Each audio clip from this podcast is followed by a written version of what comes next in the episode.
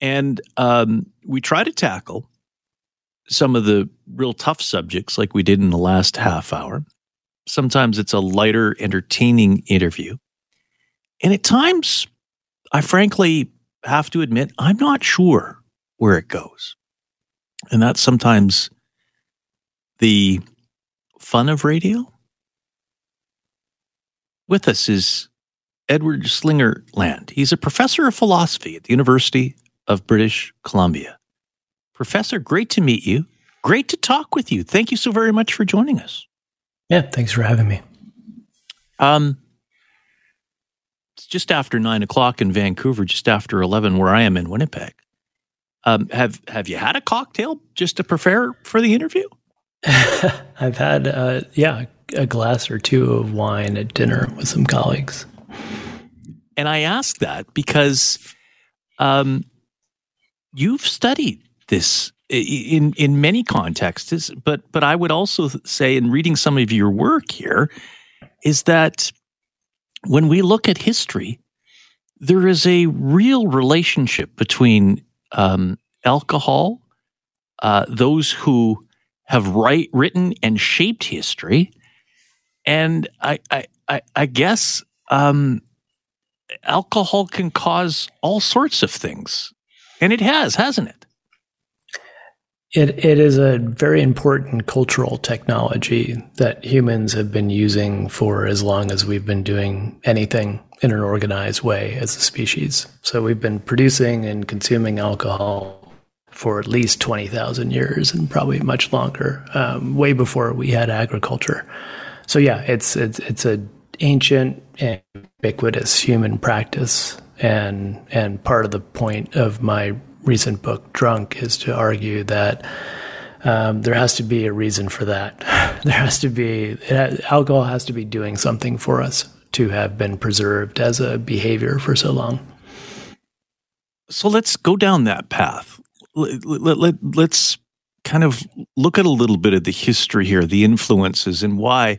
And I'm interested, you know, what interest you had in this because, it, and have in this, simply because I, I I think that at some point we all have baggage. We all go through something, and then we have those aha moments, and then boom, we realize this is so very interesting, and you start to really get into it. So talk about that. Yeah, so um, I got interested in this topic because I, I my specialties are early Chinese philosophy, and I look at this uh, early Chinese views about the power of spontaneity and how important it is to be in the zone, lose a sense of yourself, relax into the situation, and the tensions that come with that. So they, these early Chinese thinkers want you to be spontaneous, but there's a tension. I call it the paradox of trying not to try. How do you how do you try to be relaxed? How do you try to be spontaneous? And they have various techniques for getting you around this tension. Um, you know, breathing exercises, meditation, rituals. But it occurred to me that one of the the functions of alcohol, the reason we've had it as a technology for so long, is that it might be a, a chemical way around this tension. Um, so you need to get into a state of relaxation, of trust, of creativity. Uh, it's hard to consciously will yourself into that state. And so, so one way around that problem is to have a substance that can basically go into your brain and turn parts of it down a couple notches in a way that's helpful for certain purposes. Loosen you up. Loosen you up. Um, you know, relax your mind. So, so the the functions of alcohol that I document in the book, um, there there are many. The the two big ones really are um, first creativity. So there's a you know everywhere you look around the world throughout history, there's been this association of alcohol with poets and artists and um, creative types. And and there's a reason for that. So one of the functions of the ethanol the the functional um, component of of alcoholic beverages is to down regulate to turn down a couple notches the prefrontal cortex which is a very important important part of our brain. It's it's the center of our ability to focus on things, get things done, to you know narrow our attention and get to work on time and finish our projects. Um, but the the prefrontal cortex actually interferes with creativity. Where when we're engaged, when our prefrontal cortex is engaged, we are not very seeing uh, new possibilities, thinking outside the box. And so one of the, one of the functions of alcohol is to temporarily turn that part of the brain down a couple notches so that we can relax into seeing connections that we wouldn't see normally. Hmm. And in some, it can really be productive. And we've seen that and documented in your book. But so often we talk about the other impact, the one that gets us into trouble. Yeah, so we tend our discourse around alcohol right now is focused solely on the dangers, and there are many. I mean, the the the premise of the book is that alcohol is so dangerous. There has to be a reason that we keep using it. Um, so the dangers are real. Uh, it's it's damaging. You know, uh, this recent. Uh, Lancet article is arguing that no one under 40 mm-hmm. should consume alcohol. There was a, a Lancet article in 2019 that argued that no one of any age should consume any alcohol. And and they're right. So, from a purely the problem with our discourse around alcohol is it's been conducted solely in a medical context. So it's it's it's only talking about the physiological impacts. And if that's all we're concerned with, alcohol is a net negative. It's um, it causes liver damage, raises risk of cancer. It's uh, it's fattening. it um, it's estimated that up to fifteen percent of the human population is genetically prone to alcoholism, so it has a lot of difficulty consuming alcohol safely, and then that can lead to all sorts of social problems.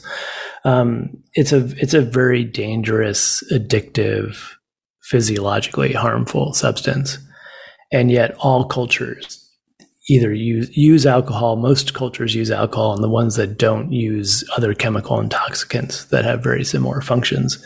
And so, um, one of the things we need to do, I think, is break out of this purely medical perspective and start to understand what the positive benefits are that that at least in some cases pay for the costs.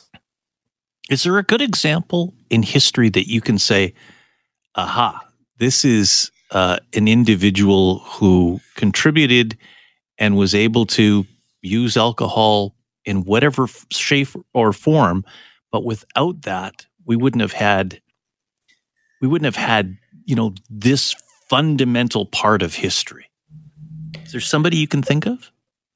Well, not individuals, but you can certainly look at cultures. So, mm. um, one of the you know the standard story about alcohol is that we had agriculture first, and then as a kind of accident, we figured out how to you know if we left our sourdough starter for a little while right. longer, it would ferment. Um, that's been turned on its head. So since the 1950s, there's been a movement in archaeology that's sometimes called the beer before bread um, movement. That's that's argued that it's actually the other way around. So humans started to settle down and get interested in cultivating plants because of their psychoactive properties. And so, um, if you look at Göbekli Tepe in, in present day Turkey, this is a place where hunter gatherers are coming together from you know wide ranging converging on the site. They're building monumental religious architecture of some kind. We're not sure exactly what it means or what they were doing there. They were having feasts, these enormous feasts, and they were consuming liquids. And we don't actually have chemical residue, so we don't know what was being served from these huge vats. But it, it almost certainly was was beer.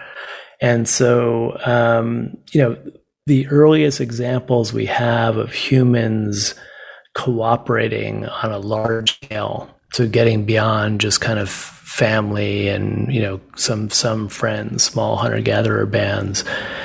All of these instances are, are made possible or fueled by this kind of um, social glue um, which which alcohol brings. It, it so the one function is creativity. The other function is reducing our inhibitions, um, raising our pro-social feelings through enhancing certain hormones that help us feel better about ourselves and about other people, um, and making by downregulating the prefrontal cortex, it also makes it uh, harder for us to to lie or fake things or cheat other people. And so it's a kind of um, cognitive disarmament that helps us trust one another. So every instance we know of where people have kind of scaled up and created something that's starting to look like civilization, uh, alcohol is there. Edward Slingerland is with us. He is uh, the author of How We Sip, Dance, and Stumbled Our Way to Civilization. Drunk. We'll continue the conversation and why we drink in a moment. I'm Richard, in for Ben. Please stay with us. Richard Cloutier in for Ben. Great to have you with us. First of its kind study in the world found that people under the age of 40 risk their health if they drink more than a few sips of beer or wine per day. And it recommends that young people not drink alcohol at all. The findings are part of a wider global burden of disease study. This is a comprehensive research program that started back in the 1990s by the World Bank to address disability and mortality on a global scale. The analysis on alcohol consumption, funded by the Bill and Melinda Gates Foundation, published in The Lancet on the 14th of July. It's the first study on alcohol use that breaks down risks by geographic region, age, sex, and year. We're joined uh, by a professor of philosophy at UBC, someone who has um, written extensively and researched extensively on this. Professor Edward Slingerland is with us. And Professor, it, it gets to the notion, and I'm thinking, you know, about the report, the conversation that we've had, your work on this area, and I'm wondering if there was a world without alcohol, um, how many lives would be saved? But I'm just wondering, based on what you have uh, found, is whether or not would be we, would we would be cutting off the creativity of of people and in some cases the progress of civilizations. How do we begin to tackle that question? we tackle it by looking at the actual functions of alcohol instead of just looking at the costs and the physiological impact. So, an analogy, I mean, imagine a Lancet study that showed that, which it would, that automobile use is a net negative no one under 40 should drive a motor vehicle, which is true. I mean, we would we would reduce deaths if everyone just stopped driving. or if we just had, you know, whatever 30 mile an hour speed limits everywhere, we would reduce deaths. Uh, and yet we don't. We still drive cars, we still fly in airplanes. Um, and we do this because we understand that there are benefits that we'd be foregoing if we didn't engage in these activities. So we do a cost benefit analysis. We decide, well, well, we'll accept a certain amount of cost because we're getting these benefits. The, the problem with our discussion around alcohol is it's completely one sided and stunted because we actually don't, we're not talking about any of the benefits. And this is, it's odd because I think many of us have a kind of intuitive sense that, you know, there's a reason we have a couple glasses of wine at dinner with some colleagues um, when we're trying to come up with a new idea for a grant application. Um, there's people have a sense that there's a functional role that alcohol is playing in their lives but no one's really documented it. And so that that's part of what I'm trying to correct in in drunk is is trying to say, look, uh, there's another side of the equation. There's a reason that these behaviors have been part of human society. If we never had alcohol, we would we would have fewer deaths from you know alcohol poisoning and uh, the cancers caused by alcohol, and we wouldn't have the scourge of alcoholism um, would we have civilization in the way we have it now? I'm not sure. Um, there really is something special about the way that alcohol uh, both reduces our cognitive focus in a way that's positive when it comes to to thinking outside the box, kind of lateral thinking, creativity. And there's also something really crucial about the way that alcohol relaxes our cognitive defenses and allows us to to work through cooperation dilemmas and other types of challenges that we have when you know we're, we're primates. We're we're we're basically kind of selfish primates who want to mm-hmm. you know favor ourselves and our relatives and our friends. And yet we live in a way that looks a lot more like social insects. We look like bees or ants when you look at the scale on which we cooperate the the magic of how that happens is is puzzling. And part i think part of the story is alcohol and other chemical intoxicants. You can follow him on twitter at slingerland20 and, and i also think about and we have about a minute left here the hypocrisy over this debate when we compare you know alcohol to the other you know harder drugs that we have we have banned outright and just our attitudes towards that. It's just you know, I, I shake my head at thinking of this too. Yeah, but there's an odd kind of puritanism involved in our discussions of alcohol, both in you know academia and and and public policy were uncomfortable with it, um, and and it's not entirely clear why. so I'm hoping that part of the the impact of my book will allow us to um, just have a, a, broader conversation, and it may be the case that you know you're aware of the benefits of alcohol, you you know see the creativity boost, you see the boost in kind of bonding and social trust, and you say, you know what, costs are too high. We don't organization. We don't want it. I don't want it personally in my life. And, and that would be potentially a rational decision. But right now we're flying blind. We actually are making decisions without any knowledge of what's on the other side of the spreadsheet. And, and that's what I'm trying to correct. The author of Drunk. Professor, a pleasure having this conversation with you. Thank you so very much. Be well. Thanks for having me.